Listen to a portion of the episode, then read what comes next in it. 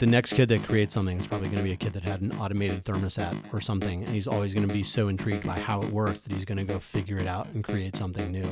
Welcome to the Future of Living podcast. I'm your host, Blake Miller. It also consistently involves work as a thing that you do and not a place that you go. This episode features five standout segments from season one of The Future of Living. Our cities and our communities themselves are the inventory. 21 guests. 21 guests join me for the season one of Future of Living. I'm so honored and humbled that people would take that much time out of their day to spend it with me. We've discussed everything from buildings equipped for the gig economy to autonomous vehicles to sleeping in Faraday cages. First up is Luke Norris, the Managing Director of Strategy and Government Relations at Open Cities, a firm that works with governments all over the world building exceptional digital experiences that help citizens productively interact with their local government. In addition to his work with Open Cities, Luke is a Kansas City Housing Authority Commissioner. In this segment, in episode 7, we got to talking about how affordable housing is often overlooked by the tech world and how that's not only a disservice to the residents that live there, but also to society at large the thing that's important is everyone should, uh,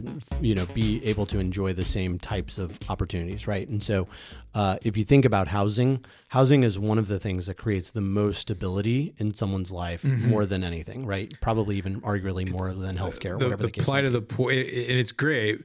And I'm I just stop you there for a second because a lot of people don't fully understand like the plight of the poor, right? Oh, like yeah. it makes so much sense. Like you definitely want to have the roof over your head, right. but the problem is if you ask most people that are struggling car or house. Right. A lot of the times they'll actually say, you know, my car because at least I'll always have a roof over my head. Right.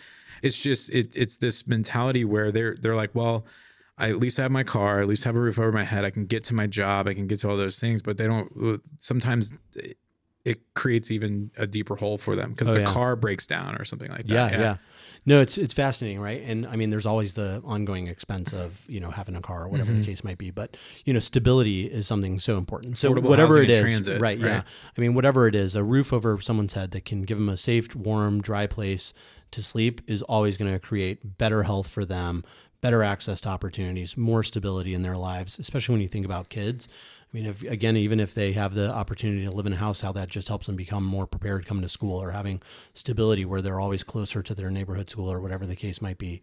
Um, so it's fascinating. And yeah, absolutely, you have to be more efficient, right? When you're using federal or public dollars to do whatever. But it's also those people that need um, as as many luxuries and opportunities to enhance their quality of life as possible where they don't have to worry about man, maintaining you know their electricity bills or turning on and off the lights or worrying about whether or not they've set the temperature to a temperature that's comfortable but also saves their energy bills those are people that you know will benefit from the technology as much as anything and you're going to create kind of you know smarter opportunities for them as well right I, and i look at it where it's like let's get them connected let's give them the the yep. opportunity right. to at least have a ladder of opportunity right Absolutely. education it's all right there yeah but if they were working with or living with actual technology too, like they're they're built, it's built in. Yeah, they're yeah. going to learn more as well. So I think it's it just benefits everyone yeah. to kind of really right. think the next this. kid that creates something is probably going to be a kid that had an automated thermostat or something, and he's always going to be so intrigued by how it works that he's going to go figure it out and create something new. That's Luke Norris of OpenCities.com. He joined me on episode seven. You can find Luke on Twitter at Norris Luke. Norris is spelled N O R R I S. In episode 11, I was joined by Diane Mulcahy. Diane is an MBA professor at Babson College and author of The Gig Economy. She literally wrote a book on it.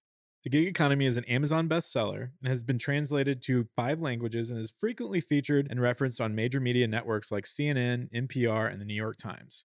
In this clip, I asked Diane what sorts of things real estate developers and property owners should be considering in order to best benefit from the growing number of workers in the gig economy and those that are working from home. What we're seeing, particularly if you look at an example like WeWork, is the mm-hmm. increased melding of working and living. So if you have an apartment yeah. building or a condo building, where are the workspaces? You know, are is there part of a floor that has uh, desks or cubicles or phone booths for taking calls. And because people are increasingly working remotely, working flexibly, um, working at all different hours. And so having a place where in the place that they live, they can also work, but it doesn't necessarily have to be in their apartment or in their home. It's just in their building or in their neighborhood. I think um, that can be a way to support this new way of working. You know, you start to think about these buildings, whether it's you know the apartment that you're living in or even the place that you might work like they have like menial maintenance things that need to happen right? Maybe a light bulb needs to be changed or something like that.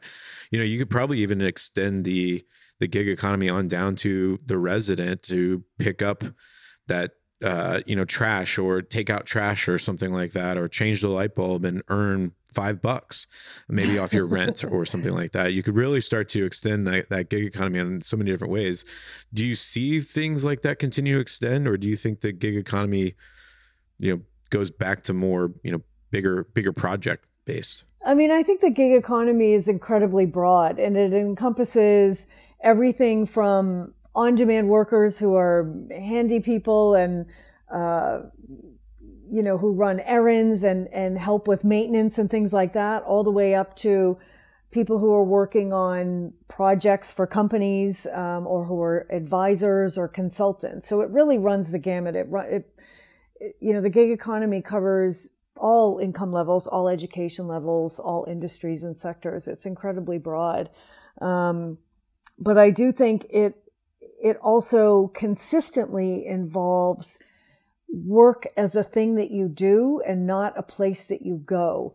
So for cities, mm. thinking about what does that mean for commercial real estate? If if the office is no longer the center of people's work lives, what does that mean for our commercial real estate base in our in our um, city or town? And how do we think about better integrating places that people can work along with places that people can live?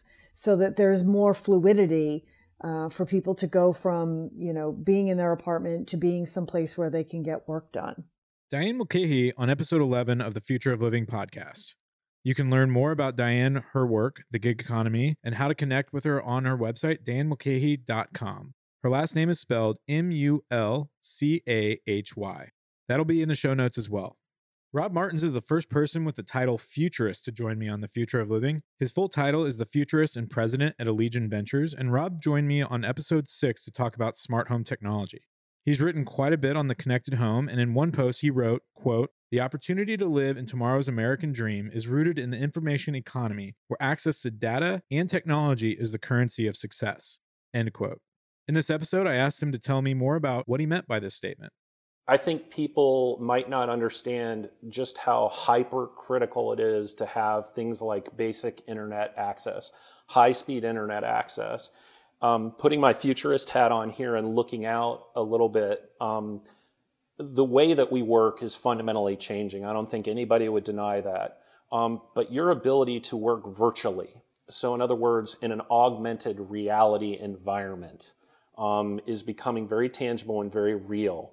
And people used to argue with me about that. And then Pokemon Go came out. Mm. And I and I would challenge people. I would say, look in that parking lot out your window right now, and you're going to see grandma and the grandson or granddaughter out there doing this. And that is an, a, a real world application of augmented reality happening right now. And so what it proved to me was it starts to knock down barriers. And as manufacturing changes and as our work changes, um, you know, whether it's um, remotely piloting uh, drones, which we obviously do, you know, for surveillance and a variety of other things, is very quickly becoming remotely piloting cars. So there may be a step in between a totally autonomous vehicle and a remotely piloted vehicle. Mm. Um, you know, or they may be combined in some way, shape, or form. And my argument would be um, when we talk about you know the, these types of things, your ability to have access um, and to be able to um, uh, participate in an augmented reality, whether it's manufacturing or digital office or other things, is going to be key and critical to your ability to um, land that job. You know, as the economy changes and as we move forward, um, we're not going to have as many people lifting heavy objects um, we're going to have automation that will allow us to do that. But I would argue um, more some with machine learning, but to a large degree with human interaction in this augmented reality mode. So that's just one simple example. Um, but but as things change, you know, I, am sitting at a you know at a large conference table right now. um, speaking with you. But if if I was in a next generation of work, what precludes me from putting my you know VR you know goggles on or my you know uh, my one goggle over one eye and having the virtual dashboard in in front of me um, uh, for controlling a whole series of other um, secure portals and controls. That could be you know over manufacturing again. That could be over uh, managing properties. That could be any number of things. And people need to be ready. That's coming that's futurist and president of Allegion Ventures, Rob Martens. Allegion is the company that's most famous for making Schlage locks. In that clip, he explained why access to data and technology is the currency of success. You can find Rob on Twitter at Schlage Futurist. Schlage is spelled S C H L A G E. A part of the housing market that's often overlooked is senior living. Joe Colistra is an architect and principal at In-Sit-U Design, as well as an associate professor in the Department of Architecture at the University of Kansas, who's focused on housing and building technology. And he's currently working on senior housing models that leverage emerging technologies. In this clip, I asked Joe to tell me more about something pretty amazing that he's working on. Talk to us a little bit uh, specifically the project you guys uh, started working on about 18 months ago, right? Yeah, we have a we have a prototype at KU uh, that we've built in a warehouse that is fitted with uh, really low cost accelerometers, the kind that you'd find in your phone. Mm. And it's, it's amazing, like what the phones have done. Yeah, right. They've they've just made all this other like kind of third party technology that's come together. Right. Yeah. Right. And it's calibrated to pick up heel strike. Mm. So basically, the vibrations in the floor as you walk across it. What we've learned, I, I don't know much about this as an architect, but working with the KU Med Center, we've learned that a lot of health markers can be analyzed through the heel strike patterns. Mm. So, what's called gait analysis can tell you patterns about whether you might fall, whether you have dementia, diabetes, even Alzheimer's and Parkinson's. Wow. Some of the research they're doing at the Med Center involves a really expensive human performance lab. The difference here is that it's not That's quite K-Med, as, K-Med, right? Yeah. yeah. It's not quite as accurate, but it's at a fraction of the cost of this lab that we could put sensors in almost every apartment for we're hoping less than six hundred dollars. That would allow per you door. Yeah. Wow. Yeah. Yeah. So what that would allow you to do then in uh, uh, is remotely monitor uh, a resident who may have some issues falling or limping, mm. but more importantly, the potential of looking at the patterns. So if you start to see that someone's limping every time their meds change or every time oh, wow. the humidity is high or even uh, something we don't know like they they tend to meet with their grandkids on saturdays and then sundays they limp around all day mm. these kind of patterns can help people understand what's going on with their health or, or maybe their grandkids were all crawling around exactly. and that's and that was like the false positive or something exactly. yeah exactly so that's been really powerful um, we've been working with the scientists trying to understand what that could mean for multifamily housing and the real potential of having this technology in 10,000 units could transform the way we think about public health, organizing neighborhoods. It can even identify things like food deserts yeah. and clusters of, of diseases and things like that. Joe Colistra on episode five of the Future Living podcast. That whole conversation was outstanding. It was difficult to pull just one clip. Joe and his team of students and colleagues are working on some amazing technology, and I highly recommend you give his episode a full listen. The best place to catch Joe online is at isdarchitecture.com, and you can find that link to his LinkedIn profile as well in the show notes. There's been a lot of talk about how on demand services like Postmates, TaskRabbit, Grubhub, and the like are all contributing to the death of retail. Vignesh Ganapathy is a senior government relations lead at Postmates, and he joined me on episode 13. I brought up this theory with him. I'm guilty. I order Postmates, you know, more more times than I'd rather uh, probably admit. But uh, you know, some people I've I've heard that companies like Postmates or Grubhub or whoever it might be are you know contributing to the killing of retail. Um, and you know, I have a hard time, at least in my own experience, agreeing with that because I actually feel like it gets me better connected because I'm lazy when I get finally at home. It gets me actually better connected to, my community. How do you guys think about that internally? And what are the things that you're doing to kind of change that per, maybe maybe media perception? you know, um, I've spent a lot of time thinking about this. Um, and you know, I, I, think we have internally here at Postmates as well. Um, it seems like online we're starting to see this this reiteration of something that we saw in most cities over over the 20th century. You know throughout through the end of the 20th century you saw a lot of traditional brick and mortar retail get replaced by big box stores. You know walmart would come in and eviscerate a town and suddenly you know you had much more available in a single shopping experience but at the same time you were able to lose the charm and sort of the the interesting products that folks in your community were already making.